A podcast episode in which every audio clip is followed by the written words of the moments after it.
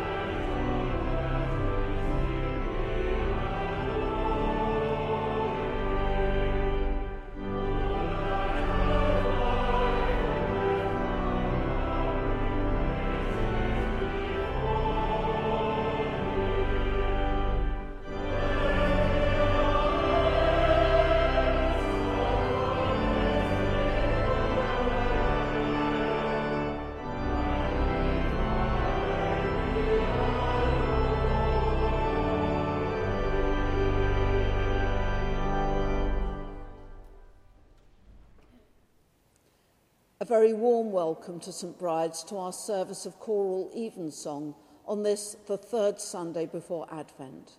Wherever you are in the world and however you're listening to us, we hope that you will feel that you are very much part of the St Bride's family. Beloved, we are come together in the presence of Almighty God and of the whole company of heaven to offer unto him through our Lord Jesus Christ our worship and praise and thanksgiving, to make confession of our sins, to pray as well for others as for ourselves, that we may know more truly the greatness of God's love and show forth in our lives the fruits of his grace, and to ask on behalf of all men such things as their well-being doth require. Wherefore, let us kneel now and humbly confess our sins to Almighty God. Let us pray.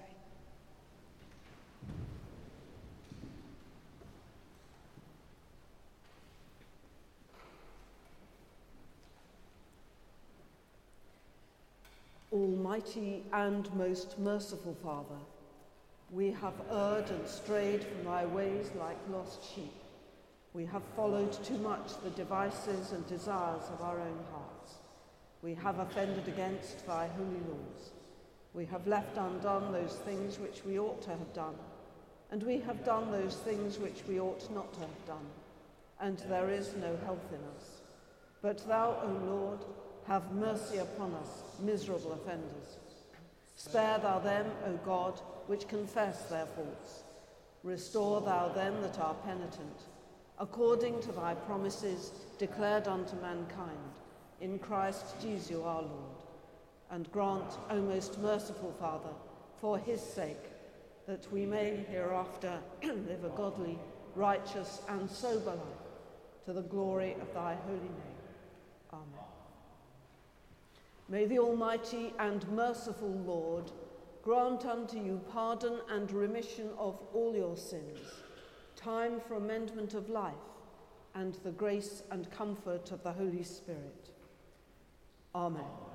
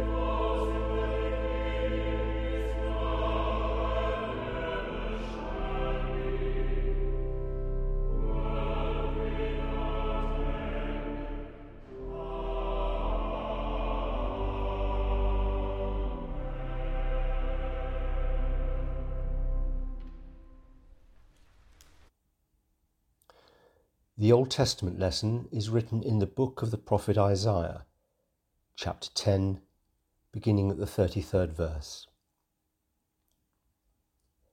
Behold, the Lord, the Lord of hosts, shall lop the bough with terror, and the high ones of stature shall be hewn down, and the haughty shall be humbled. And he shall cut down the thickets of the forest with iron, and Lebanon shall fall by a mighty one. And there shall come forth a rod out of the stem of Jesse, and a branch shall grow out of his roots.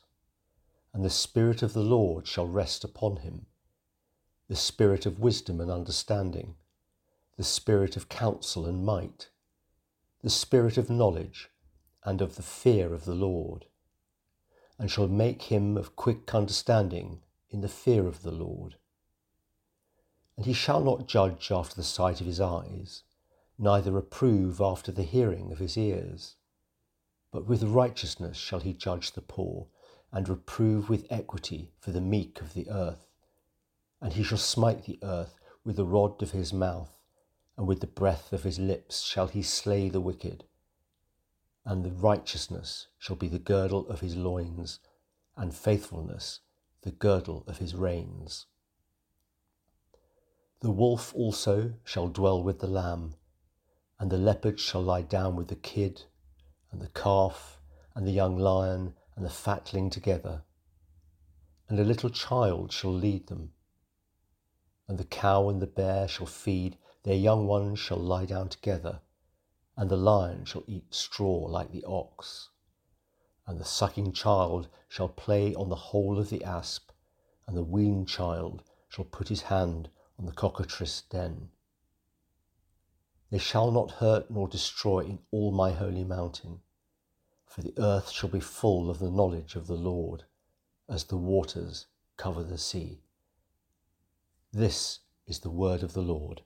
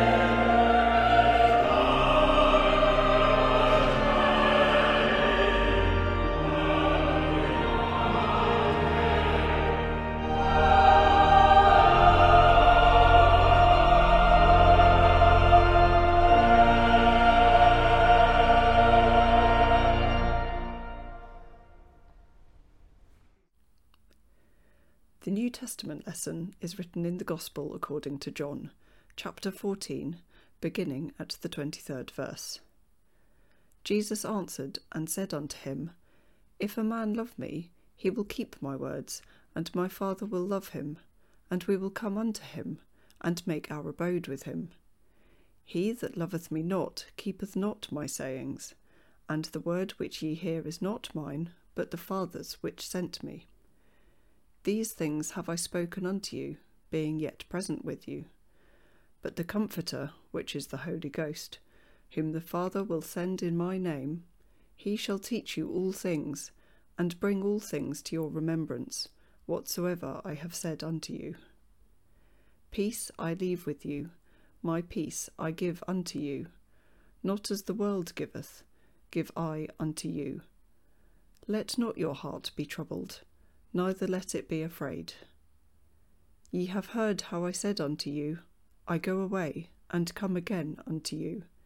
If ye loved me, ye would rejoice, because I said, I go unto the Father, for my Father is greater than I. And now I have told you before it come to pass, that, when it is come to pass, ye might believe. This is the word of the Lord. Thanks be to God.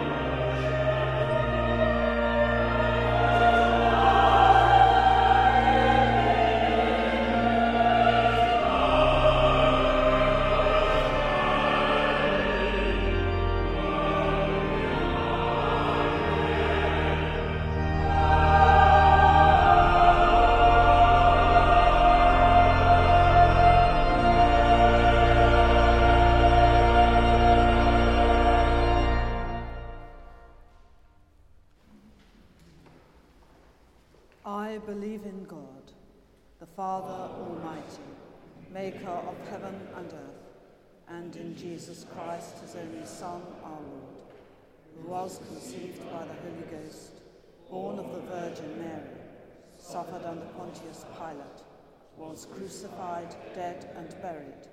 He descended into hell. The third day he rose again from the dead. He ascended into heaven and sitteth on the right hand of God the Father Almighty. From thence he shall come to judge the quick and the dead. I believe in the Holy Ghost, the Holy Catholic Church, the communion of saints, the forgiveness of sins, the resurrection of the body, and the life everlasting.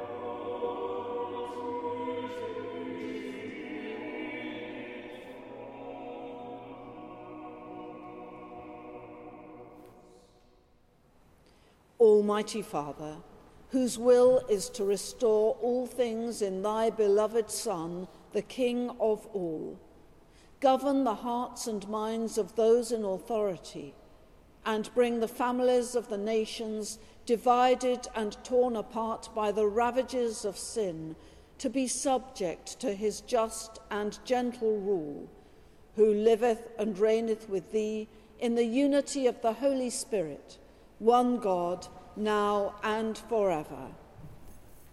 Amen. O God, from whom all holy desires, all good counsels, and all just works do proceed, give unto thy servants that peace which the world cannot give, that both our hearts may be set to obey thy commandments, and also that by thee we, being defended from the fear of our enemies, may pass our time in rest and quietness through the merits of Jesus Christ, our Saviour. Amen. Lighten our darkness, we beseech thee, O Lord, and by thy great mercy defend us from all perils and dangers of this night, for the love of thy only Son, our Saviour, Jesus Christ. Amen. Amen.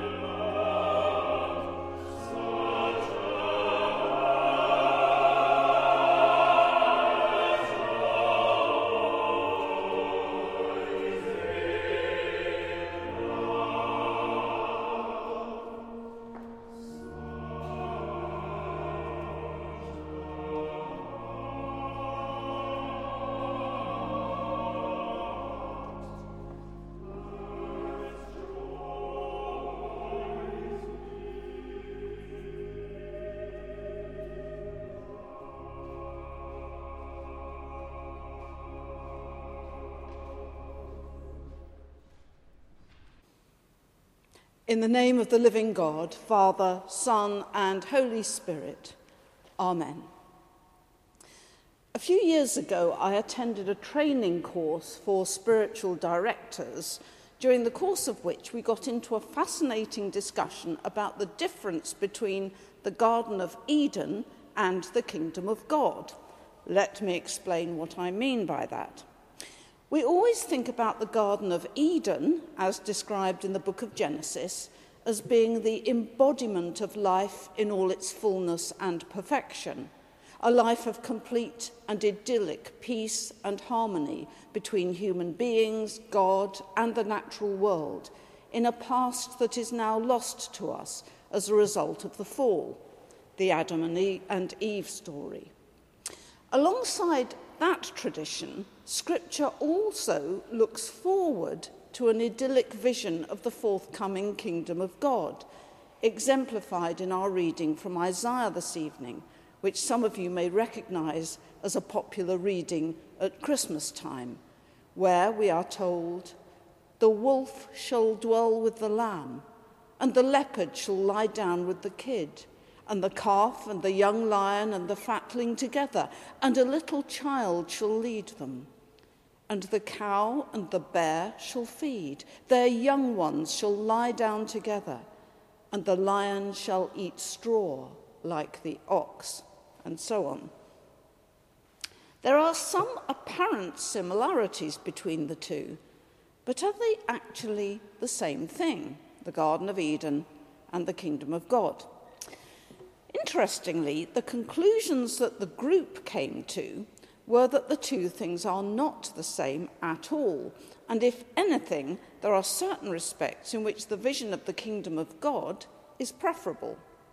The reason is this if you think about it, the Garden of Eden is a representation of a life of simple, uncomplicated purity, which comes to us as total gift. Whereas the kingdom of God, the kingdom of heaven, represents a resolution that is achieved, in part at least, through struggle, which is what gives it wisdom and depth. Let me explain what I mean by that. The prophet Isaiah, in a passage picked up by Jesus in the Gospels, describes the kingdom of heaven as a place where, amongst other things, wounds are healed and sight is restored to the blind.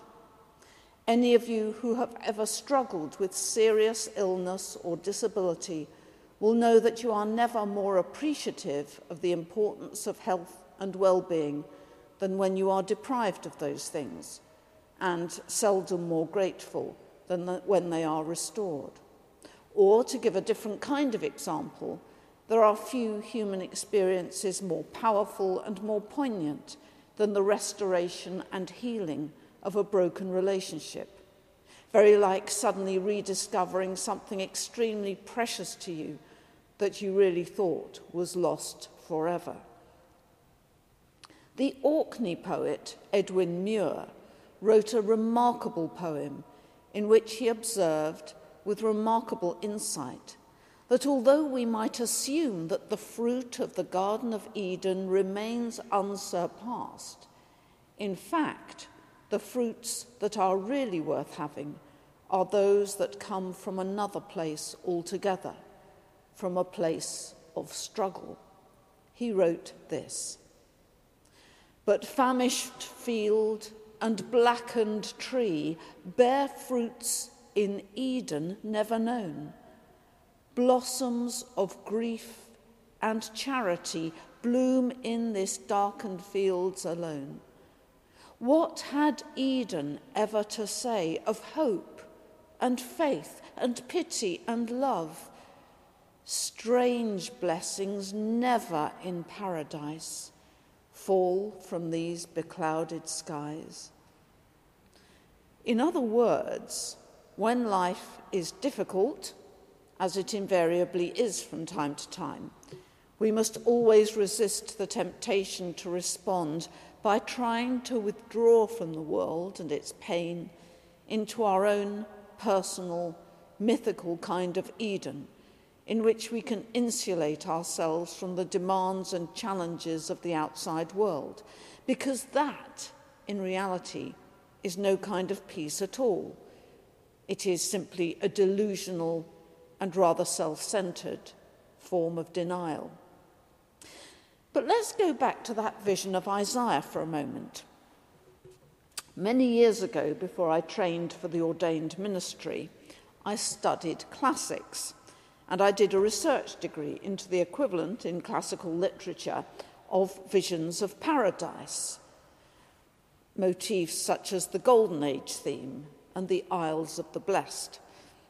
Some of these visions and images are very much rooted in present reality others much more remotely. But interestingly, one recurrent motif makes a direct link between a just earthly ruler and the welfare of nature, to the extent that if you have a righteous king, the crops grow better. You can find this idea as far back as Homer's Odyssey, where in one passage Odysseus describes the kind of king who is blameless and God fearing, who, and I quote, upholds the way of good government, and the black earth yields him barley and wheat. His trees are heavy with fruit. His sheep flocks continue to bear young. The sea gives him fish because of his good leadership, and his people prosper under him. I can remember when I first came across that very idealized passage, thinking it quaint and rather touchingly naive. These days, oddly enough, I'm not so sure because although such a notion might at first sight seem extraordinarily fanciful, its opposite is demonstrably the case. If you look around the world today, it is frequently the most corrupt and oppressive regimes that are also the greatest polluters of our precious planet.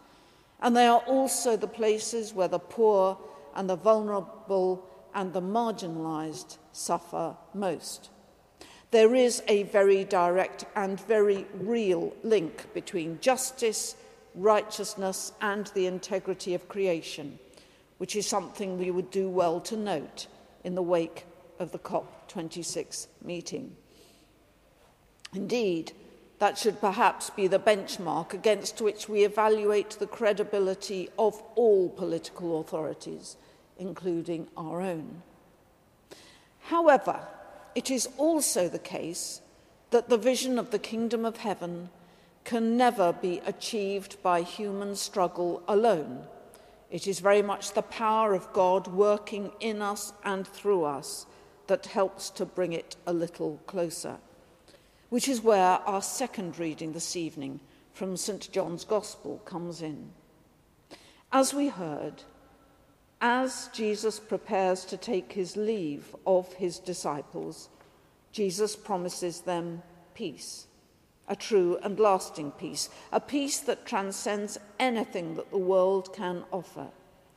It is the kind of peace that means we no longer need be afraid. And it is the Holy Spirit that enables us not only to glimpse that reality, but to help bring it to birth.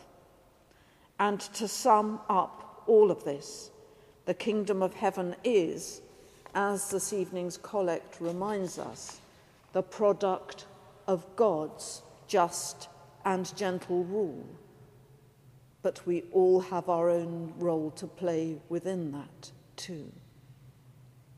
Almighty Father, whose will is to restore all things in thy beloved Son, the King of all govern the hearts and minds of those in authority, and bring the families of the nations, divided and torn apart by the ravages of sin, to be subject to his just and gentle rule, who liveth and reigneth with thee in the unity of the Holy Spirit, one God, now and forever.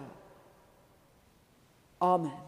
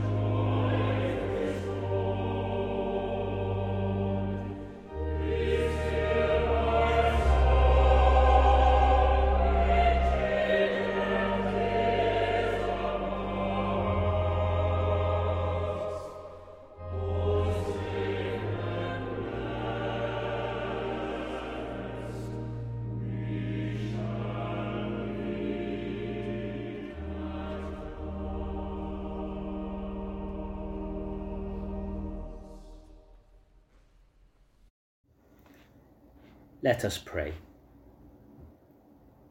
Lord Jesus Christ, you called brothers to leave their boats at the lakeside and follow you. Give your church courage to step out in new ways to proclaim your good news. We ask for your blessing on the leaders of your holy churches, and especially on Justin and Stephen, our archbishops, Sarah, our bishop, and Alison, our rector. We pray for all who serve this community of St. Bride. Lord, in thy mercy, hear our prayer. Lord Jesus Christ, your call confronts us with the need for repentance. Turn the hearts of all to the values of your kingdom. Forgive our conflicts and destructive ways. We pray for peace throughout the world, in every land, in every community, and every human heart. And we ask for your blessing on the leaders of the nations. Lord, in thy mercy, hear our prayer. Lord Jesus Christ, you shared our human life, its joys and sorrows. Bless all who are struggling with the strains of care. May the sound of your call refresh us. We remember before you all those in our parish community in this city and around the world who are in need at this time. We ask for your blessing upon them. We pray also for any others known to us and all who suffer in body, mind, or spirit.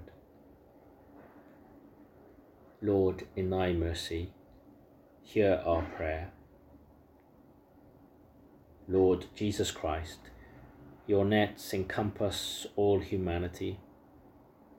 Gather to yourself all who have died. We remember before you the recently departed and those whose year's mind comes at this time.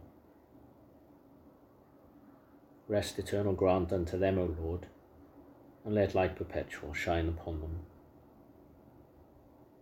Bring us to rejoice in your saving love. Lord, in thy mercy, hear our prayer. We commend ourselves and all for whom we have prayed to the mercy and protection of God. Merciful Father, accept, accept these, prayers, prayers for the, sake, the sake of thy, Son, Son, our Saviour, Savior Jesus, Jesus Christ. Christ. Amen.